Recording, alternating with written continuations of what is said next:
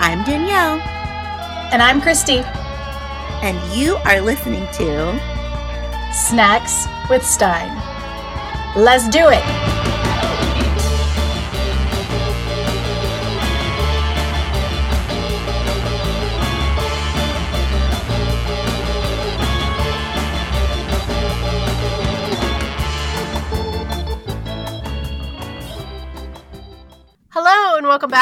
To Snacks with Stine. I'm Christy here in Colorado, and my co host Danielle is off somewhere in California. Hello. It's Hello. hot. I bet it is. How hot is it out there? Uh, we're lucky. It's actually not that bad, but I'm a child um, and can't handle heat. I want to live in an igloo. So, for But me, you guys have air, right? Air conditioning. You guys have air conditioning. Oh, really? no. Huh, No, my house doesn't have house. it either, but I thought that was because it was on a mountain. No, I think it's a lot of the if certain houses that are built between a certain time period when the world started heating up got central air, you know, put in as a as an automatic, but now but we predate that. So it Oh, was we bought our house before global warming really set in. I feel you. You need a little pop up pool in the back just to like Yeah, bring your body temperature baby? Down. Yeah, yeah. sit out there with the dogs. We're super lucky. Like they're like I mean like other parts of the Pacific Northwest have gone insane and like into the hundreds. So I shouldn't complain at all. We're super lucky. But for me, I'm like, bleh. Well, it is hot. That's why. I prefer cold to hot because if I'm cold, I can get a blanket, and blankets are wonderful and cozy. Um, but if you're hot, you just have to lay there like a starfish and be miserable. yep, be miserable. Drink a lot of water and be miserable. I mean, that's what it is. Yep. Welcome. This is hot. So fun times. Fun times. Fun time. Yes. If you're listening, suffering in the heat, I feel for you too. And if you're listening and are very sunburnt, I feel for you too. I got a sunburn uh, a few days ago. Danielle and I were just talking about it um, because I'm an idiot. And I was like, well, we're only gonna be in a pool for like a little bit, and I've been outside, and I'm Mexican, it's fine. And we were actually probably out there like an hour, and I burned real bad, like probably bad enough that I got a fever.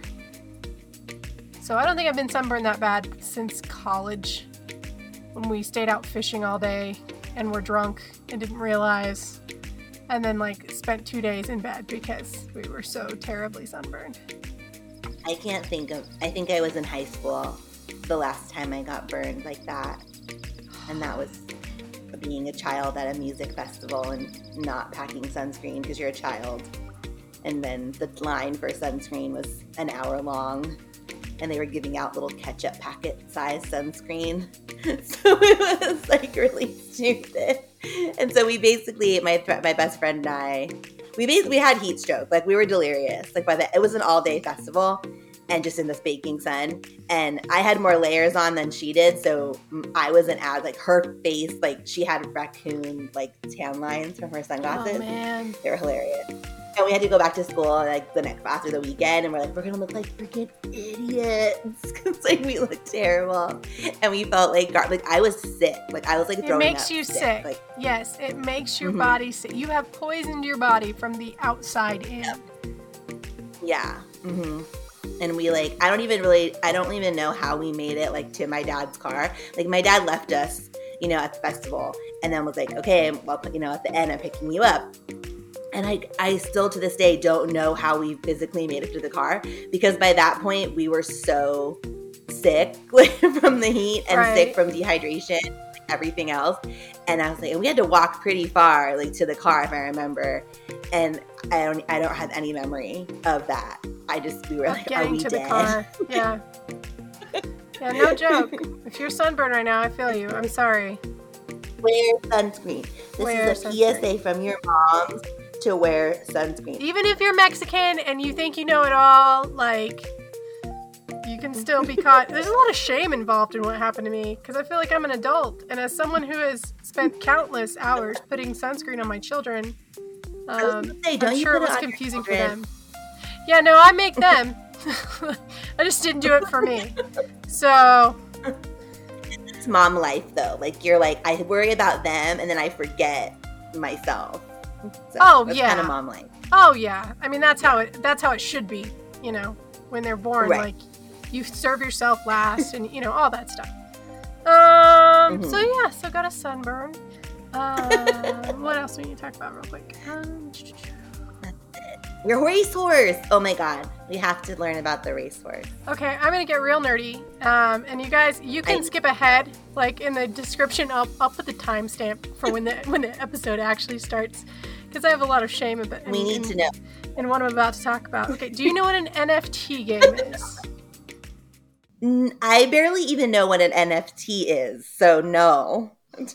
Okay, so it is NFT games are it's, it's so hard to. So these are online games that people put money in to Right. play. Um, a lot of them are in just like the baby phase and the beta phase.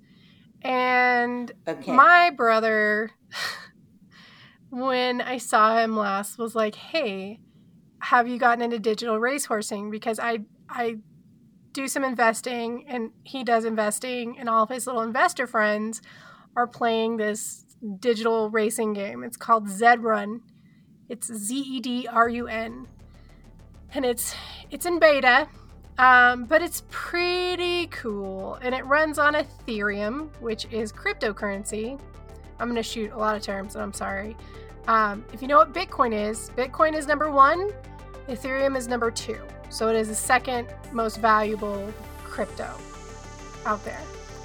And this game is run entirely on crypto. So, in the simplest terms, because it's very complicated, and that's why these nerds like it, because Uh, there's yeah. many, many levels um, of complexity um, to be able to, to play and to do well and have fun. So you can, from this game, purchase a digital racehorse. And they have done a very good job with these horses. They look real slick. Um, it's real cool to watch them run. Like you can, there's a million They different colors. They can be like pink and green and orange, like, and every coat is like a rarity. You know, it's they've all got different like things, right? So there are a certain number of horses that come from the game that are generated from Zed Run. Those are called Genesis horses. Stay with me. So the horses that are generated from the game are called Genesis horses. There's only so many Genesis horses that are ever going to be made, ever. And they've already given out more than half of them. Okay. Now, the other way that you can do it is you can go on to, um, it's called OpenSea, which is like the eBay for NFT crap, right? You can go on there and buy stuff from pretty much whatever game you want. You can buy art, like anything that's got like a digital copyright stamp on it, you can go on OpenSea and buy. So you can buy other people's horses that they've gotten from the game on OpenSea. You can get a horse that way. They've also implemented breeding within the game. Okay. So if you have a girl horse and a boy horse, you can breed them and make a little horse that you can then sell to other people. It's dumb. Stay with me. Okay. So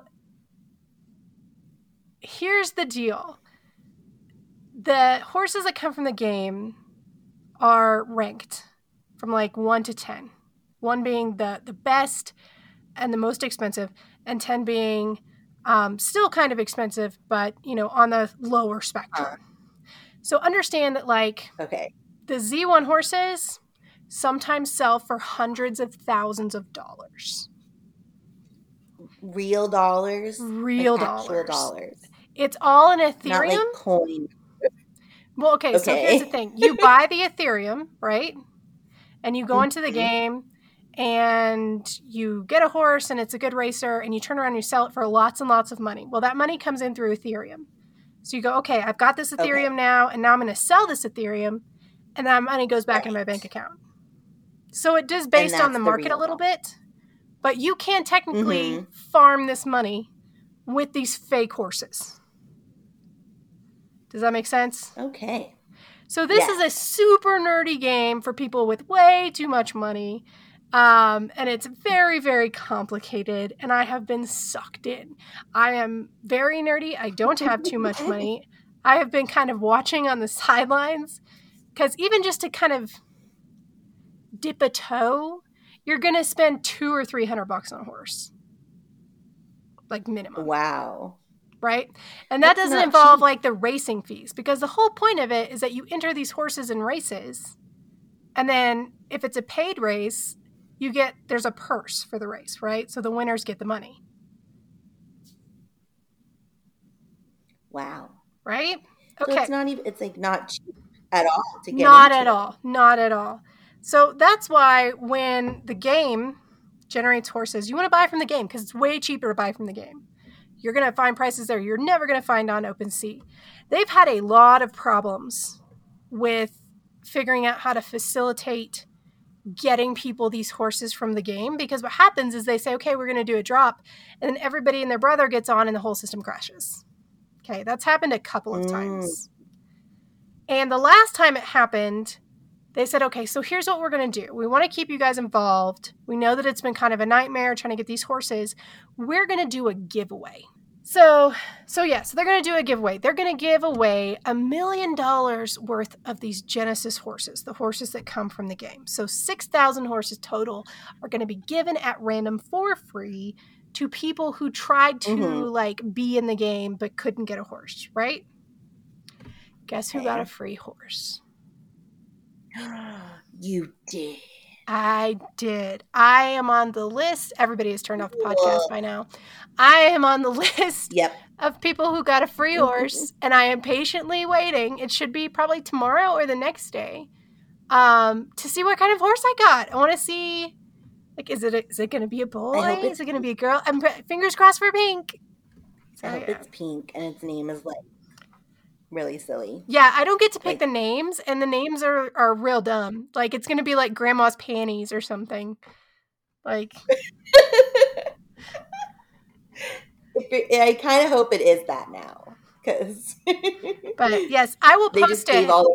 I will post it when I when I get it. I will put because it always generates a GIF because these people are fancy, and I'll I'll post it in case That's anyone amazing. cares and has not turned off the podcast by now. Uh, that's my new nerdy thing. So if there's any Zetters out there, let me know I'm not alone. but I probably am because there's only like fifty thousand people that play it worldwide. It's in beta. Wow. Well, now we know what Christy's doing in her spare time, racing digital, Digital horses. horses. So I'm ashamed. You don't feel I bad for me. have- I hope you have a collection of. Please get a collection of like derby hats to wear while you're racing your horse online. Oh, if my have horse starts winning, with- better believe I'm gonna be sharing like every race. Like, look, you guys, I came in first. I want you to get like a big fancy hat and Mhm. like a mint julep cup I love and it. derby it up. Be like, hey, this is just my legacy. Just my legacy. I'm out here with my digital stable, which is named for the love of wine and cheese. I love it. Okay, well, we appreciate everyone sticking with us. If they did, if They did. They probably didn't. It's cool. I understand. it's Chloe. And there's a timestamp for you in the description box. Yeah, thousand So- percent. We put this out there. What? Skip ahead, y'all. Um, Skip ahead. So yes, so that's my thing. It's weird. Let me know if you're weird too. Fun times. Okay, back to snacks with Stine. So, oh, we also wanted to tell you real quick, and this is not on the outline. I'm sorry. We also wanted to say really quick that we are going to record a mini-sode where we cover the Fear Street movie.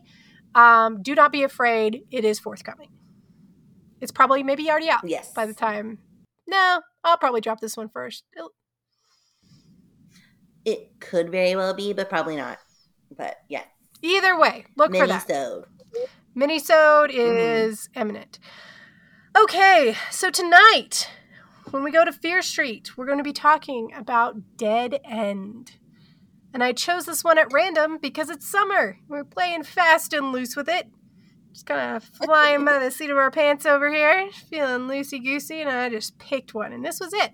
So the cover on this one is good, but it's kind of funny. You're gonna have to look it up so you can tell me what you think. In fact, we we might have to have like a caption competition in the group. It's it's Oh. just like a close up of a girl in the car, and it looks you know, she's not driving in the car. It looks like she's looking out the back of the car. Um, but the pers- perspective is it doesn't make any sense. Like it's like if she were a giant or this was a very small car. Yeah, it looks like she's holding a cardboard cutout of like a back of a car in like a photo booth or Yes. something. It's a very small car. Like she has an invisible cell phone Right. and she's in a car. It's odd. It's one of the weirder ones I, I think I've seen on a Fear Street on a Fear Street cover. But either way, she looks very concerned. And the tagline reads, There's no turning back. Copyright is 1995 by Archway Paperbacks. Blah. Archway Paperbacks. Take another drink of coffee, Christy.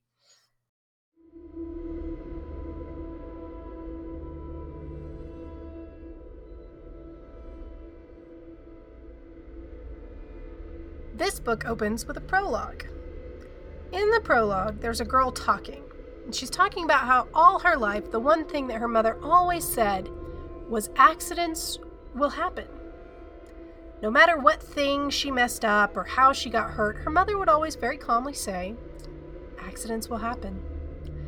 So when that horrible accident happened on the dead end road, this girl knew enough to stay calm until the real horror started. And that's the end of the prologue. And now we time jump. Okay? I was saying Scooby sounds and they go like doodle doodle. Diddly-loo, diddly-loo, Time diddly-loo. jump.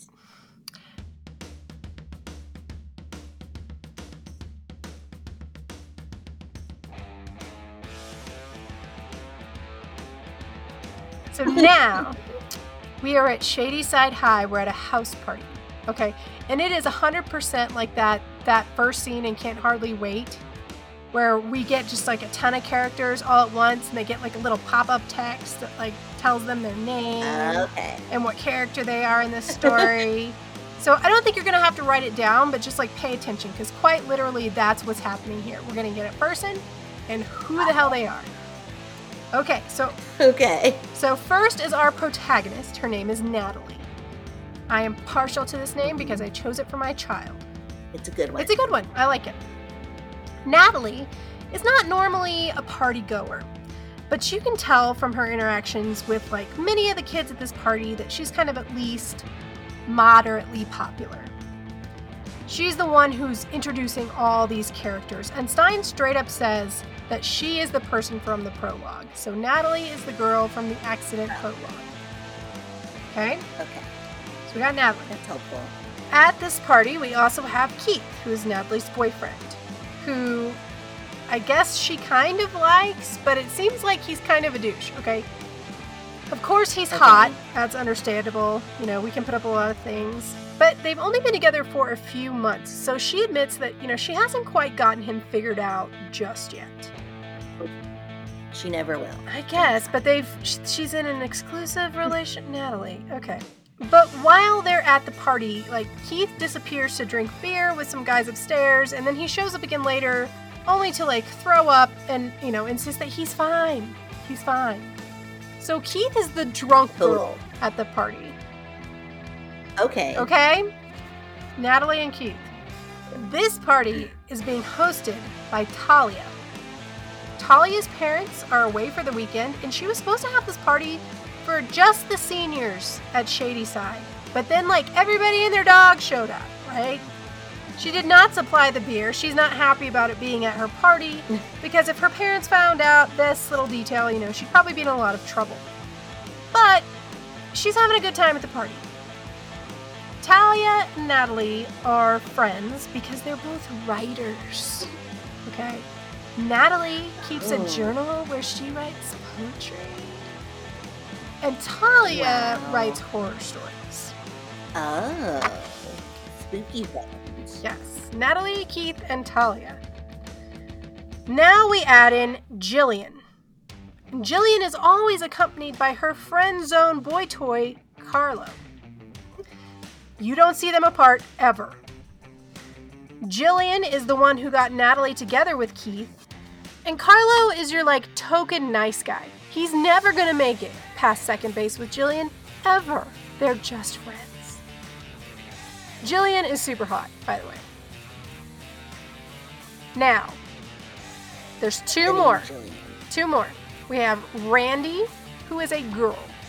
It's R A N D E E. Oh. Randee. No. Yeah. I hate it. Randee's a girl, and she's also Natalie's best friend. And Randee is, quote, not really pretty. Aww. Well, I mean, you're going to understand in a minute because get this. She has the gall to have curly hair. Okay. And oh, braces. case Case closed. closed. Go to the. Right. The book is over. Over. He's hideous. Curly hair. Curly hair. How dare she? But hey, she's really nice, okay? And she and Natalie have been friends forever. So I mean, she kind of has to be her friend. But geez, So is this like? So this is definitely one of those like your ugly friend. Yeah. That is just there. yeah, There was a great. I hate to mention this Dane Cook because he's so irrelevant now, but he had a great joke like way back in the day about like people with like your ugly friend, and it was it was like your designated fat friend, and it's so mean and awful, but like it's true. How there's always those girls that are really pretty, but they have the one stereotypically ugly friend that they keep around for some reason, and then they send like all the guys to her that they don't want to be hit on by. Like that's the vibe I get.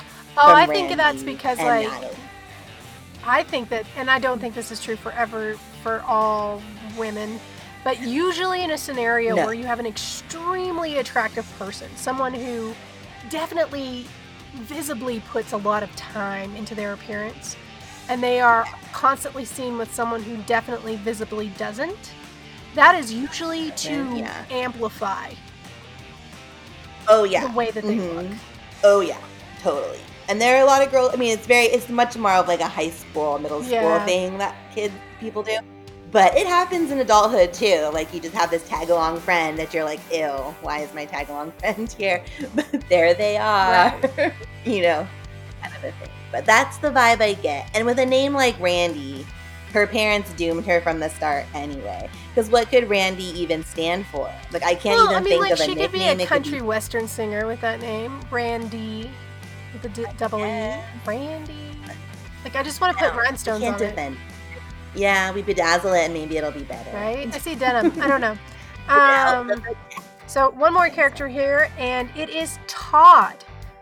Last but not smart is Todd. Todd is the typical 90s blonde jock. He's well muscled and not too bright. But also, he has that kind of body you could climb like a tree. Like he's he's good at sports and he's not that much of a douche. He's just like a big tough guy.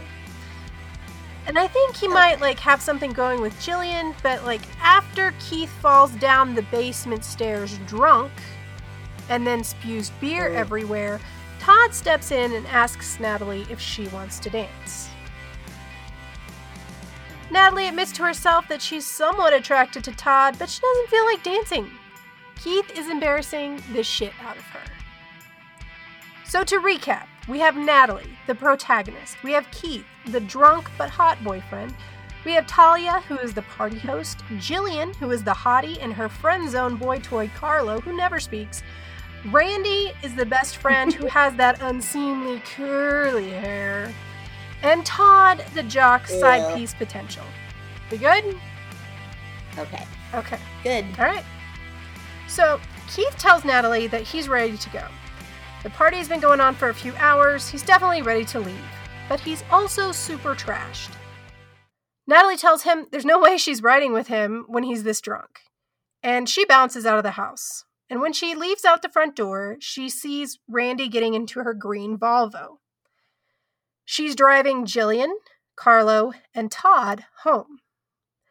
Natalie asks if she can be taken home as well, and Randee tells her, sure, jump in. And she does. And even as they pull away from the house, Keith is like running down the street trying to follow him, like them, insisting that, you know, he's fine, he can drive, he's good, like everything's cool. But Natalie is done with his ass tonight. She does not, she gives no fuck. She, wa- she just wants to go home. Keith, figure it out. Get it together. So they're driving along, and There had been a lot of rain earlier that night, and the road was very slick. A thick fog had just crawled into the area. It was very hard to see. It only really took a few minutes for Natalie to realize that Randee might also be drunk. She seemed kind of out of it, and Natalie knew that she had been upstairs drinking beers with some of the guys. But Randee insists that uh. she's fine. She's fine. Even though she's blowing through stop signs and taking turns too fast, she's fine. She's great. She's great. She had a great time. Todd is the first to get dropped off. So Randee says she knows where Todd's house is, she knows the way, but then she almost misses the turn, and she turns instead down a dead end road. She realizes her mistake, so she brakes and the car skids. Car spins out, and Randee brakes a number of times, but it won't stop. And then they all see it another car that seems to have come out of nowhere. There is screaming and whiplash, and Randee's Volvo hits the other car hard and stops. Randee looks around to see if everybody's okay, and then she throws the Volvo into reverse and gets the fuck out of there. All the other kids are yelling at her that, hey, you hit somebody back there. They could be hurt. Like you you hit somebody. And Randee says she knows she hit another car, but you know, she's grounded. She's not supposed to be out of the house. And if she gets caught, she will be in so much trouble. So she went out when she was grounded and hit another car. Was that? Yep. Okay. So we're going to leave them in the middle of the road because we're going to get in trouble. Mm. Mm-hmm.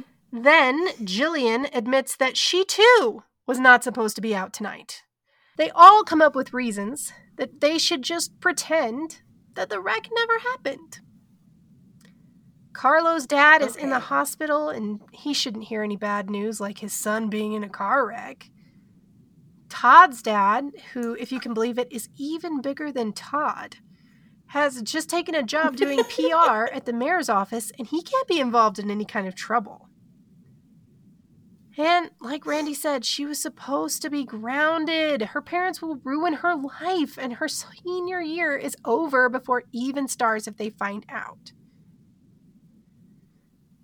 Natalie oh, is, in fact, the only one in the car who is still in favor of going back and checking on whoever they hit in that other car. She said she thinks she saw someone in that car, but that she can't be sure because it all happened really fast. Randee reasons that, you know, if everybody in their car is okay, then everybody in the other car should be okay too. Not a big deal. And when she gets to Todd's house, she gets out and checks, and you know what? There's only really a scratch on the bumper of a Vol- of the Volvo. Which, okay, I buy it. Volvos are built like tanks. You probably could crash that into like a little foreign car and forget it. Yeah. So everybody has just decided we're going to pretend like this doesn't happen and everyone's taken home. Okay, So the car was just pretty much. fine. their Volvo was fine. They don't know about the other car because they didn't check. And this is where I'm going to need you to Google when did Lois Duncan write I Know What You Did Last Summer?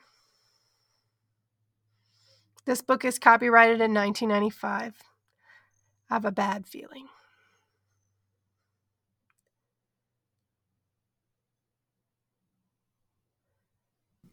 What did you say the copyright was? 1995.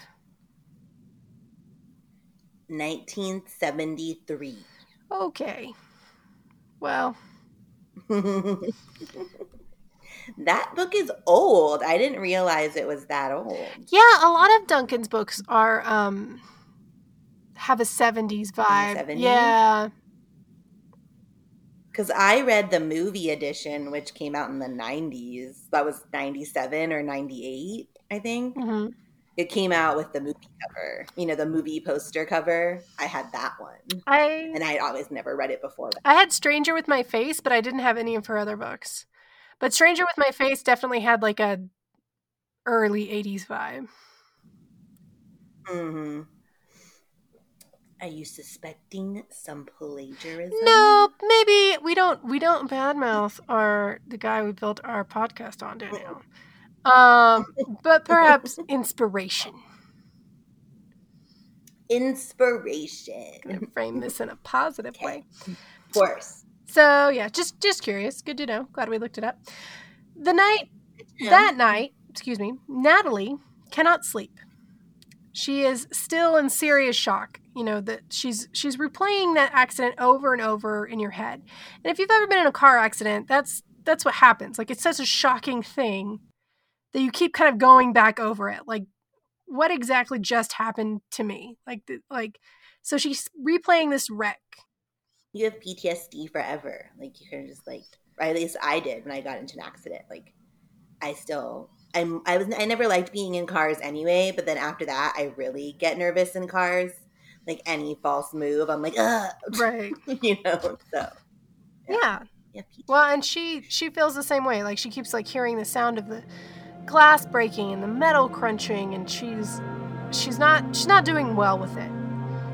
But she's she's taking some breaths. She's trying to calm her mind. She's finally about to go to sleep when the phone rings. Who's calling Danielle? A guy with a fish hook. Just kidding. Right? Just kidding. Um, um, he's wearing a rain slicker like the Gorton's fisherman. He That's is. who's calling. He is. You're correct. He dialed. It took a while to dial with that hook, but he, it, we got there. Um, he did it. actually, it's Todd.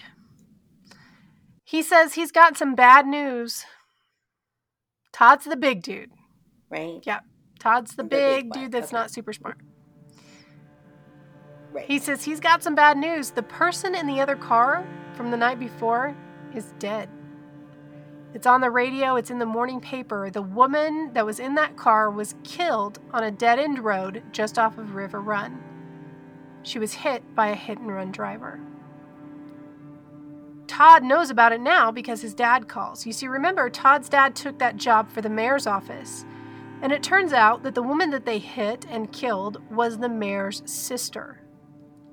And that the mayor is now out for blood and will do anything to find the person that hit her car and killed her. Natalie has a full blown panic attack, okay? Killers. They are all killers, and life is over now. No more life. Mm. They killed her. Like, they just drove off. They could have stopped and helped her. They maybe they could have saved her. Uh, maybe she'd still be alive, but she's not, and it's all their fault. And they're going to lose their future over this. And she was just waiting for the call from the police saying that they had been identified, and then that would be it. And of course, then the phone rings. Now it's Keith. He's trying to patch things up after ignoring Natalie at the party and getting totally wasted. But Natalie, again, she gives no fucks. She hangs up on him. She's got bigger things to play with right now. Sorry, Keith. Go be drunk somewhere else. that Saturday, all five of the kids from the car meet up in the park behind the school. They walk the path into the woods and they sit at a picnic table. They didn't want to talk on the phone or in the restaurant. They felt like maybe they could be overheard that way. So, you know, open woods seemed like a better idea. Todd is cracking jokes because everybody deals differently, and I feel you, Todd. Like, I tend to do this Mhm. too. Like, when things are pretty tense, I'll usually try to make somebody smile. But it's it's really not the time.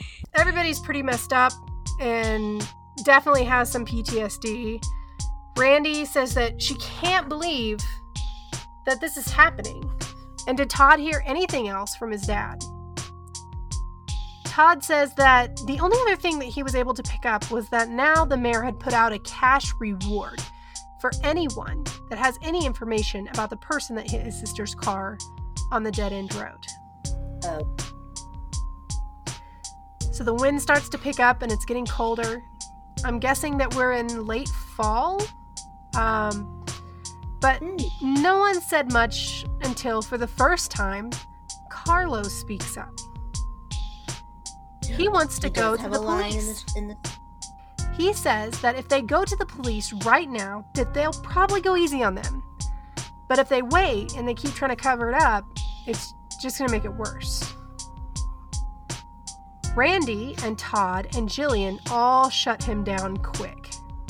Todd even like grabs the front of Carlo's shirt and that like, you know, I'm gonna beat you up kind of thing, and reminds him that, you know, his mm-hmm. dad works for the mayor. And if it's discovered that Todd was in the car that hit the mayor's sister, then that would mean his dad would lose his job and likely beat the shit out of Todd. And the way Todd says this makes me think that maybe like Todd's dad has a habit of doing this. So he's trying to do whatever he needs to do to not get the crap beat out of him. Right. Natalie protests a little bit, but ultimately she decides, you know, they, they can't go to the police. Todd reassures everyone that, you know, if the cops pick up any clues, he'll know about it from his dad. They don't have anything to worry about. They just have to be able to keep this secret until it all blows over. So they make a vow, okay? They're in the woods, they stand and hold hands in a circle, and they all promise to keep this secret forever. A secret circle. A secret circle. Wow. No blood was drawn. I thought that was going to be next. so. It's not one of those circles. Mm-mm, no. Yeah. Yeah. Just a secret circle. Right. Does the circle make it more of a secret? I guess. Like what if you were in a square? It- Would It wouldn't. It wouldn't be as cool if we weren't like in the woods in a circle, holding hands and being like, "It's a vow." He didn't say promise, Danielle. He said vow with a V. Okay. Well, I'm gonna stand in a triangle shape and do it. You're such a brat. I love it. Um. So okay. So we've made a vow. We've made a vow. We've stood in a circle. That sealed the deal. All right. Uh, here we go. Put your hand over your heart and cross your eyes. That night is Saturday night, right? But all Natalie wants to do is just like hide inside. She wants to find the biggest sweater she can, and she's gonna write some poetry. And I feel you, Danielle, or not Danielle, but Natalie. I feel Natalie about the sweater thing, but not the. You knew it sounded like me with the sweater. That's did. why you're like, this sounds like Danielle It did. her sweater. Like I just want to be in my house and be cozy. Like that's what I want. It's my happy place. Mhm. No poetry though. I'm sorry. I, No. I hate poetry. It's mostly super dumb. Like there's a few exceptions, but not very many. It's, I'm not a poetry person. Sorry about it. I have a few like really favorite poets, but they're very few and far between. And But you're not Of course, I seeking thought it was out cool poetry. You're not like going into a bookstore going, "Oh, I can pick anything I want." Where's the No. poetry? you know, there are some that I love, but it's you know, it's the classic Like nothing new has ever drawn me in, but like the classics, you know, like give me some Emerson and I'm happy, or some Yeats or something like that. You know, that stuff that I'm I like. Even But then, I have to be in the mood. and I think. Of course, yeah. I don't just pull it out, you know. I don't carry a pocket. I was gonna say, do you have like a with me around. scarf and a book of poems, like just in case on the fly you need to be like, you know? Just for this special occasion, I have a poem She pulls out a beret. for my. Let me get it in place. I love berets. Unashamedly, I love berets. They are pretty cute. I have a stack like too high of like Disney ones that I've gotten off Etsy, and I'm like, stop making berets, Etsy. I hate that. Well, I guess I have to buy this. Jesus. I know. I'm like, oh, it has friggin' Mickey on it. God, Stupid happening. it's like f you. No, but I do love a little poetry. And I- you know, I blame, which is like this is so cheesy and like dates me for like forever, but I blame Dead Poets Society for getting me into poetry Mhm. and finding good poetry, not like shitty poetry, but finding good poetry because I didn't really know. They don't teach you about poetry really in school, and so you kind of just kind of stumble on it yourself. And you know, I love that movie anyway. But you know, then I was like, oh, what is this? And then I kind of got into it for a little bit, and what I was saying is that I just love words. Like words are pretty to me, which is why I'm such a big Shakespeare person because I just love words. Mhm. And there's some poetry that's just really just really pretty for the words, but there's a lot of crappy poetry out there. Oh, so much. Probably like this girl's writing. but I don't care. in carry high a beret. school. I mean, yeah, I mean, I wrote poetry in high school. It was awful. Um, no doubt. I thought I was super smart, super smart. I probably did have a scarf and was like, I'm in my black room. I love it so, So, much. my little light. Like, I'm so sad. So very, very Okay, well. Natalie is you right now because she's in her room. She's in her big sweater. Yeah. She's writing her poetry. She's going to write something about spring, but so far, all she's written at the top is May. May. That's it. Mom comes in to talk to her a few, for uh, like a few minutes, and she's like, "Hey, did you know that Keith left a message on our answering machine?" And Natalie's like, "Yes, I will call Keith later." Blah blah blah. And her mom's like, "So was everything cool there or what? And Natalie gets very annoyed because she doesn't like it when her mother asks her personal questions. It's like, okay, well, you're a teenager and that's her mom's job. So just answer the question, you little shit. So um out of my dark. I am creating out. poetry right now. Oh my god. It's coming for me. Sooner sooner rather than later. I'm gonna have teenagers. I'm afraid.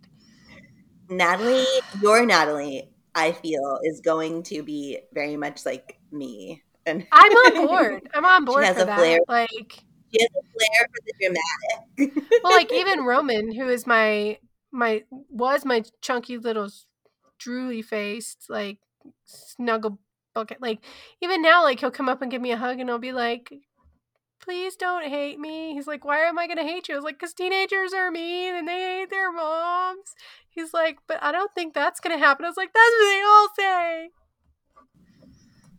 hopefully, hopefully they won't. He's so tall now. I looked at pictures and I'm like, oh my god. yeah he's getting there i'm He's, like, 5'10 he's so probably five seven now he's 11 wow. He's taller than me. yeah he's 11 So He hasn't even technically hit a growth spurt yet. He's just always been oh my tall. god. I think he's going to be well Yeah. over six three. Yeah, because how tall Sean is six two, and there are no men in my family under six foot. Yeah, so he's on his way. Yeah, it's going to be to be a tall dude. We digress. So she's writing her poetry. Mom's Yes, asking her personal questions.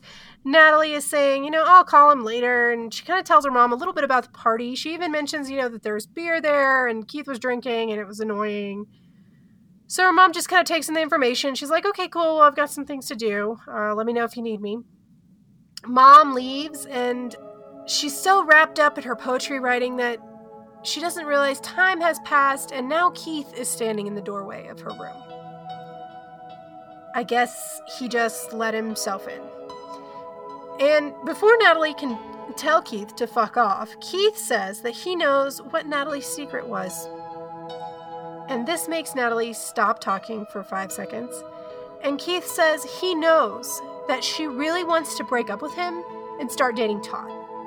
And Natalie is so relieved that Todd is com- or that Keith is completely clueless about her vehicular homicide that she throws her arms around him and declares that she's not interested in Todd at all. In fact, she's a little scared of him. He's got some anger issues. Whatever, let's make out.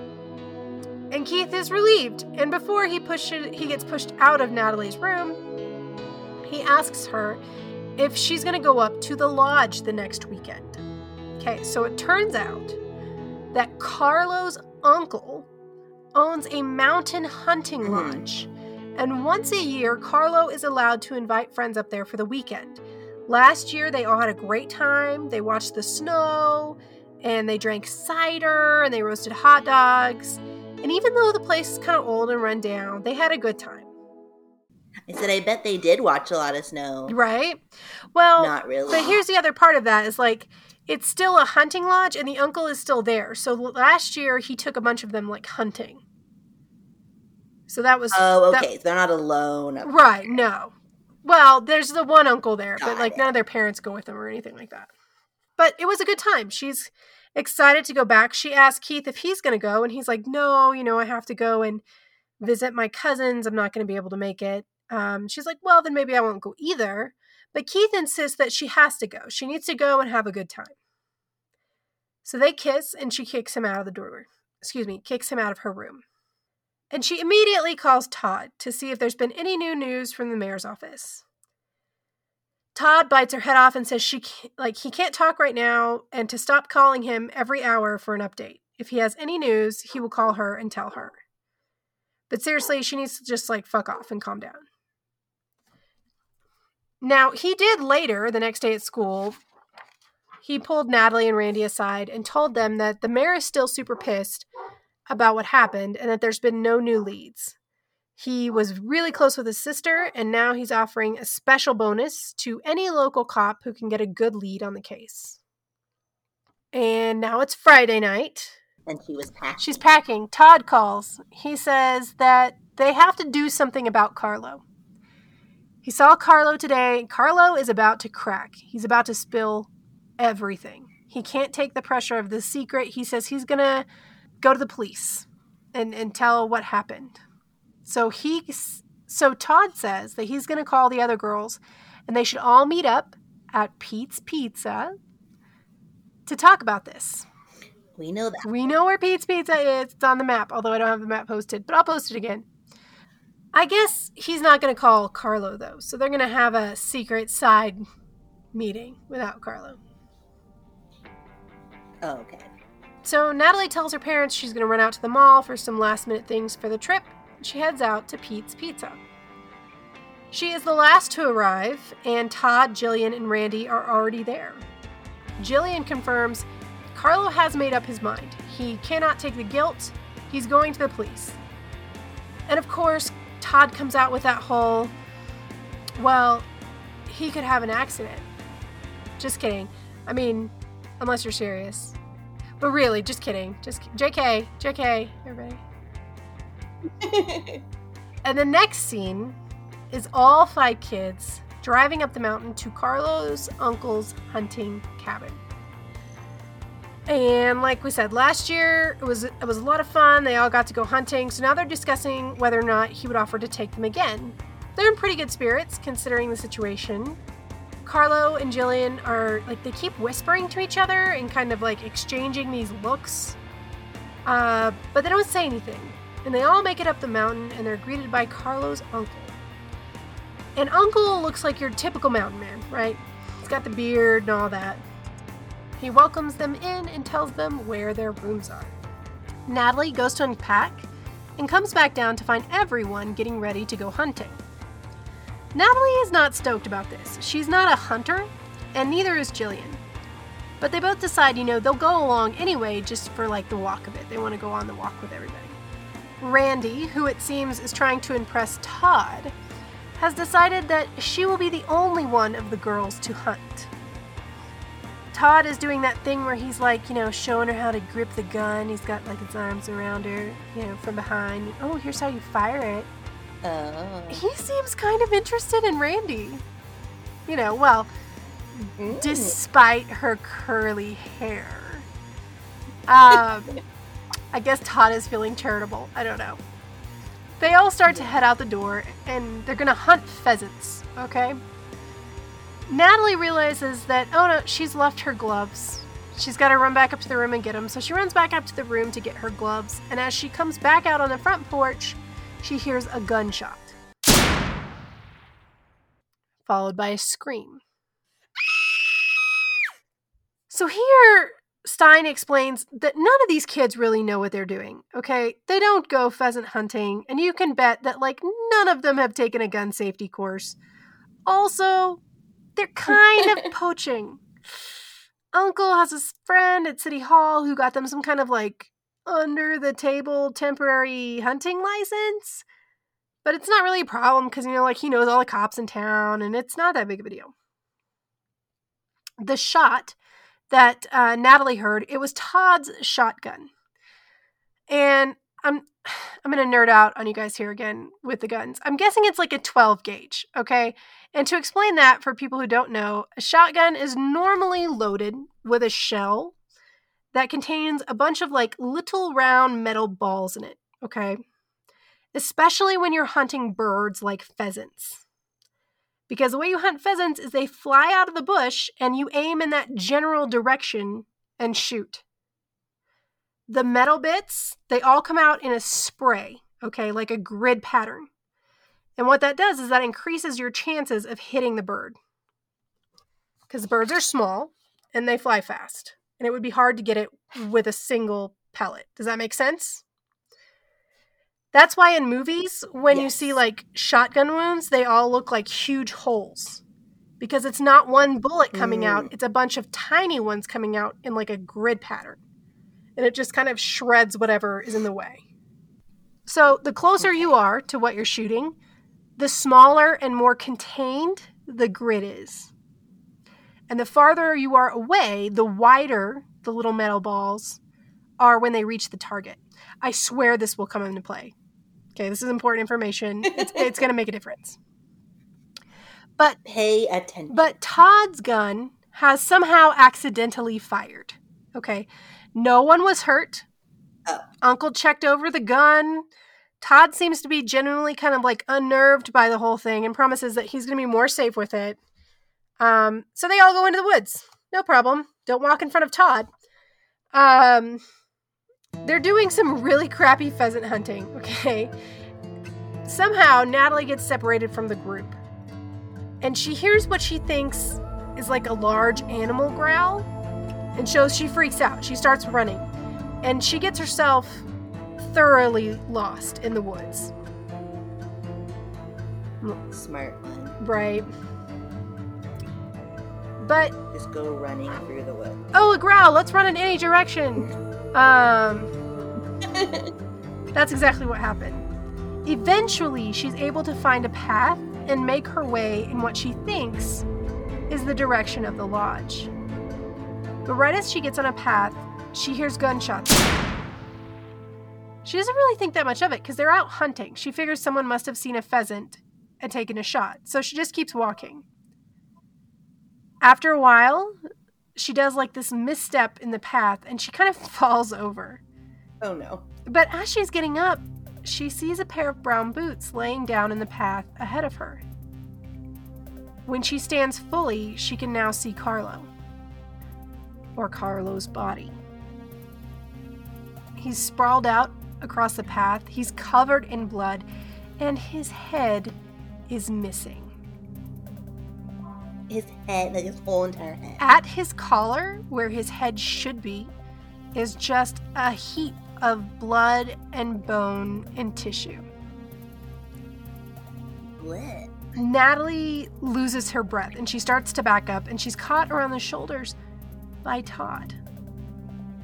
Todd is wild eyed. He's breathing hard and he seems just as upset at the sight of Carlo's body as Natalie is. Todd has thrown his gun down and the two of them are just staring at the place where Carlo's head used to be. And before either of them can scream or do anything, Todd looks at Natalie hard and reminds her to keep their vow. No matter what happens next, do not say anything about the car accident. And then there's a fade out. But what does it have to do with the car accident? I think he was concerned if they got like questioned about Carlo's death that somebody Oh. would say something about the car accident. Oh, like don't talk. Right. Like, I'm like, what does it have to do with anything? Right. So my whole And, point with like head came off. My whole point with gun class before was that if you are close enough and holding the right gun, you could potentially actually blow someone's head off. Wow. Literally. Or Okay. at least the top part of it. It depends on the shell you're shooting. Uh-huh. Right. And that is why I don't play with guns. Right. The end. The end. And now you know that a shotgun shoots in a grid pattern. Now I know. Yeah, because there was this whole sorry, BS that happened after Stine does not know that. Because right after that there was this whole thing about how like the bullet trajectory and I'm like, what bullet? There's no bu- it's a shotgun. Um Yeah. I at least know that from many, many movies. Right. with Shotguns that there is no. watch a movie. So now there's a small time jump and we learn that the local police have ruled Carlo's death an accident. A horrible hunting accident that somehow cost this kid his life. So get this. According to them, Carlo dropped his gun and the gun went off when the stock hit the ground at just the right perfect angle to blow his head off. Okay. Couldn't do that shit if you tried, but this is how Carlo died. That doesn't seem accurate. That doesn't seem plausible. Not at all. But No. Cool. Yep. Natalie is taking Carlo's death pretty hard, but her parents are pretty cool. Like, they've been very understanding, they've given her some space. Um, unfortunately, Carlo's uncle went into shock at the sight of Carlo's body and he was taken away in an ambulance. Everyone else just kind of went home to deal with it. You know, Natalie has been laying in bed and crying. A very concerned Keith busts into her room. You know, he heard about Carlo, he wants to see if she's okay. She is not okay. Of course. No, she's she's not not okay. She throws her arms around him. She tells him everything. She tells him about the car accident, about the walk in the woods, about finding Carlo's body. She tells him the whole story. She lets it all out. She also says that she thinks that Todd killed Carlo. Because remember, Todd was all like, ha, wouldn't it be funny if something happened to him? Um, Yeah, and he was like all of a sudden right there at the scene of the crime yeah, he was right there. too. As if on cue, Todd rings Natalie's doorbell. Todd seems surprised to see Keith there, but he says that he's not doing good. You know, can he come in for a little while?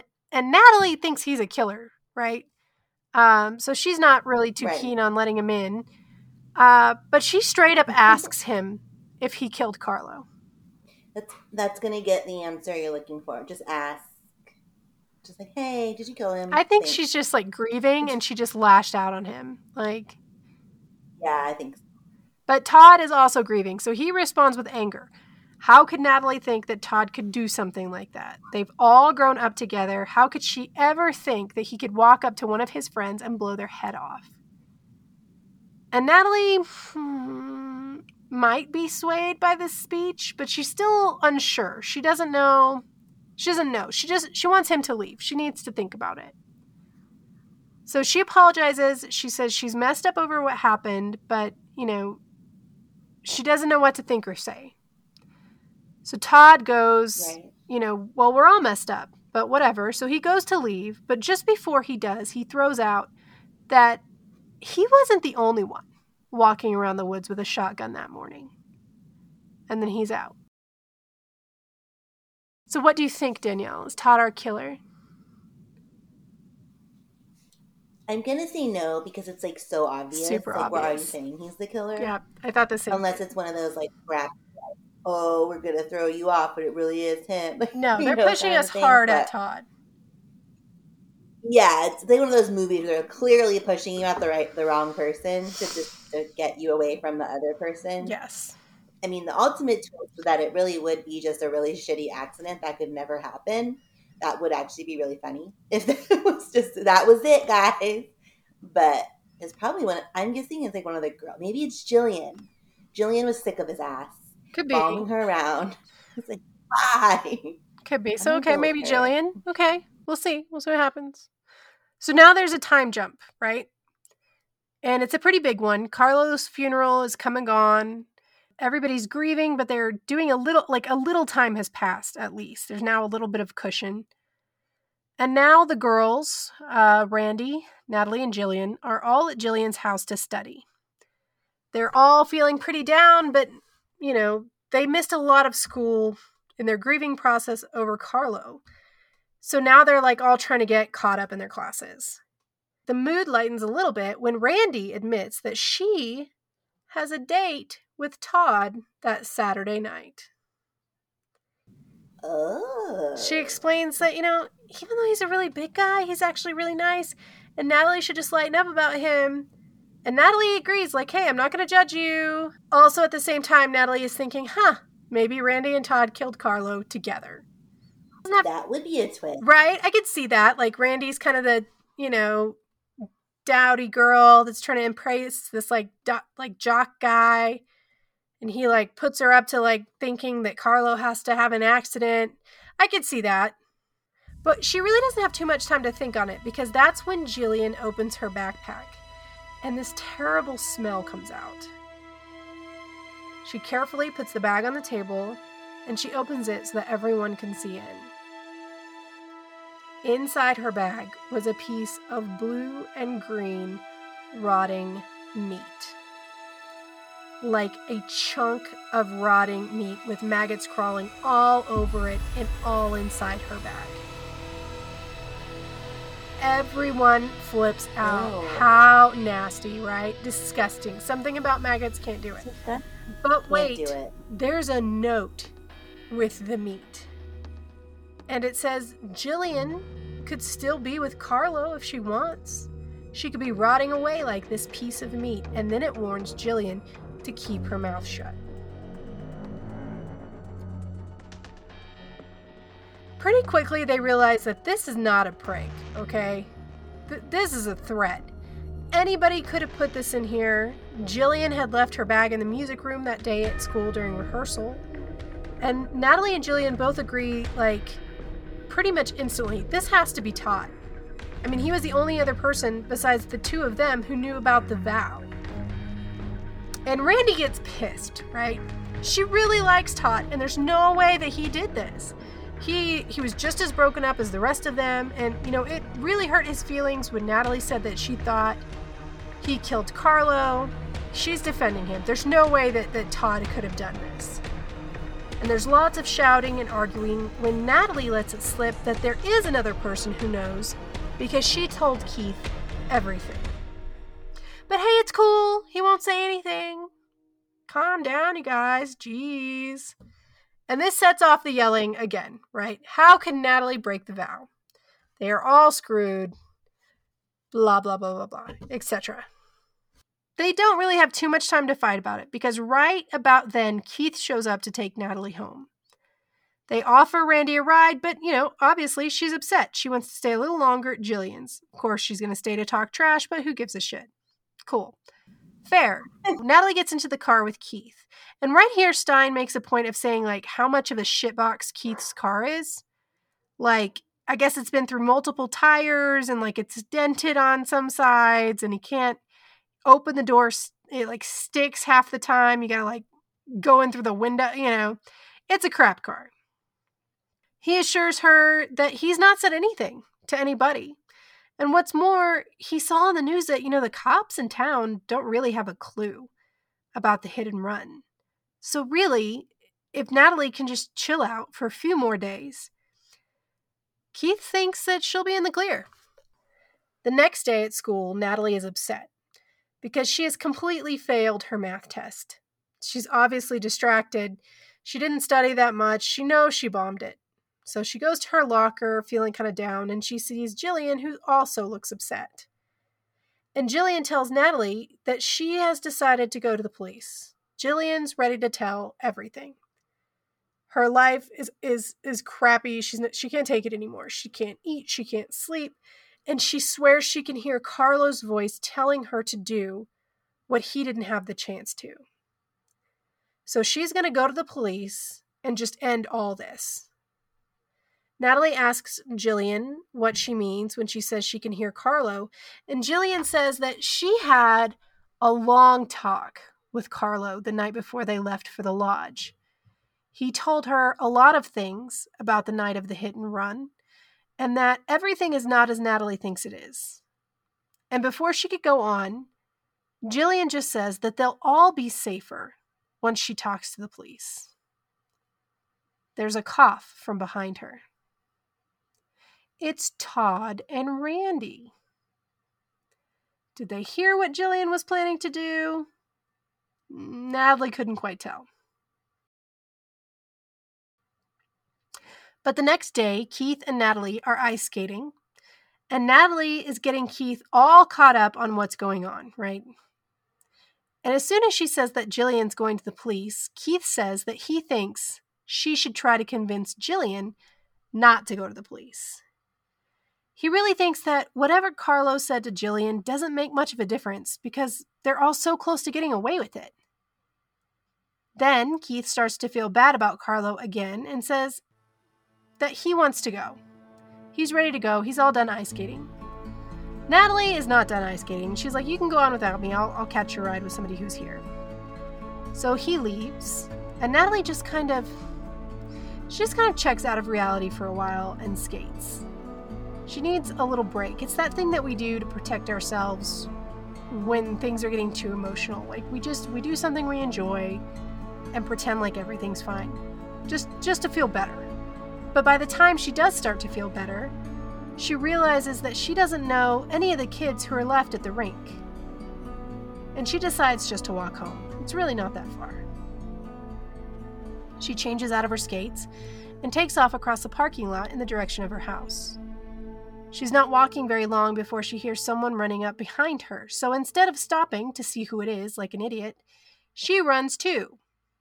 It's a really dumb chase scene that ends with Todd and Randee being like, Why are you running? And she's like, Because you're chasing me. Why are you chasing me? And they're like, Because you're running. Like, what are you doing? But but they again, they don't have too much time to talk about it because they wanted Natalie to go with them to Jillian's house to help them convince Jillian not to talk. So they're going to her house. It's about 10:30 at night. They're concerned about waking up her parents, but Randee lets it slip that actually Jillian's parents are away. So they don't have to worry about that. So they ring the doorbell and they knock on the door and they don't get an answer. They call out to Jillian and there's still no answer.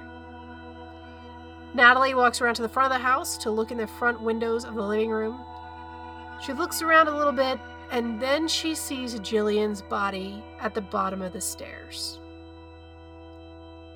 Natalie runs to the front door and tries the doorknob and it's open. And they go in and they're going to try to see if they can help Jillian, but unfortunately, her neck is at an unnatural angle and her eyes are open and her body is cold. She did. Randee goes to call the police. Well, that's it. That's all it took. Natalie is now ready to go to the police herself. She's done. She's all done with all these shenanigans. It ends now. So the next morning, she waits for her parents to leave. She gets the keys to the family car and she's about to back down the driveway when she sees Randee in her rearview mirror, parked behind her in the green Volvo. She gets out of the car and she tells Randee to get out of the way so she can get in her car and leave. She's going to the police and she's going to tell them everything. Randee looks like shit. I mean, even more so given her curly hair. So she takes a second and then she's like, "Well, you know what? I've I've came, you know, Natalie, I was coming here to let you know I've also come to that decision. I'm also going to go to the police and say everything. Let's go together. Why don't you get in? Get into the car. We're going to go to the police station." And I don't trust her. Our girl Natalie is not going down like that. She's like, yeah, cool, we can go together. Let's take my car. And then Randee's like, well, you know, it was this car that was involved in the accident. They're probably going to want to see it. So we should take my car. Just get in. Unfortunately, Natalie can't think of another excuse not to go. So she gets in. And surprisingly enough, Randee does in fact take them both to the police station. They all they spill all the guts. They tell everything to this one police detective. They go step by step by step the events of the night. Here's what happened. And he's like, "Okay, well, you have the car here that you used to hit the other car." And they're like, "Yes, it's here." And he's like, "Okay, well, I want to go see the car." And they point out the car. He's like, "Are you sure it was this car?" And they're like, "Yeah, it's it's this car. This is the car we were driving." And that's when the detective asks them if this is some kind of prank. Because you see, they know that the car that hit and killed the woman, the mayor's sister, it was a blue car. It was sky blue. And what's more, the car, we can tell from the tire tracks, actually had a spare tire in the front. This is clearly a green Volvo, and these are clearly the tires that have been on it for a long time. So this is not the car that hit and killed this woman. And the girls are elated. It wasn't them. Whoever killed this woman, it was not them. And they now have their lives back. They're in trouble still for the hit and run, because they did admit to that. But they're not killers. They're not murderers. Nobody's going down for murder. And they're very relieved and they're walking out of the police station and they work, walk right into Todd, who is extra mad. He's can't believe they went to the cops. You know, he's he starts getting angry and they're like, "No, no. Listen, Todd, it's cool. We just talked to them. Turns out we didn't kill anybody." And they're all trying Yay. to process this they're happy but they're fearful like they don't like this has been just a roller coaster right? And randee suggests that like they should all just go to her house and like try to decompress like try to figure out what to do next or to do if if anything. Like they, sh- they should just all go over and and think about jillian and you know whatever. But natalie mm, she doesn't fully trust the two of them she thinks some shady shit happened aside from the wreck. She's not real sure about them still. Uh, so she declines, right? And she just kind of, it's so weird. She kind of just walks around town for a while. Like there's a long area where she's just hanging out. She's not really going anywhere. So when Keith pulls up his piece of crap car beside her, his sky blue piece of crap car, his sky blue car that until now has had a spare tire on it. And then she knows. It was Keith who killed the mayor's sister. And he can tell by her face that she has just figured it out. And he grabs her by the arm and pushes her into the car. He says he just wants a chance to explain. Just get in the car. So he starts the car. He starts to drive. He tells her that when she left the party that night, he got into his car and followed her. He knows it was stupid, but he was just so mad. He thought he thought Todd was taking her home. He followed them down the dead end road and he hit the car that was parked there. He knew that he had killed the woman inside because he actually did get out of his car to see what had happened. And when he hit the car, her head had gone through the windshield and half of her face was missing. So he freaked out. He just left. When he tried to call the next morning to tell her what happened, she blew him off. She hung up on him. She wouldn't let him talk. So he called Carlo and told, Car- and told Carlo what happened. And eventually, Carlo couldn't keep the truth inside. He told Keith that he was planning to take the whole thing to the cops, and he also said that he had called Jillian and told her the whole story the night before as well. So, Keith walked into the woods the day they were hunting and shot his friend in the face. But now, unfortunately, Jillian also knew what happened. When he left the skating rink, he went to Jillian's house. And after trying and failing to convince her not to tell the truth, he simply threw her down the stairs and just left. Now, only one person knew what really happened that night, and it's Natalie. She's the only one left. Natalie could see that now as Keith was turning down that same dead end street. It just so happens that this street dead ended and dropped off a cliff.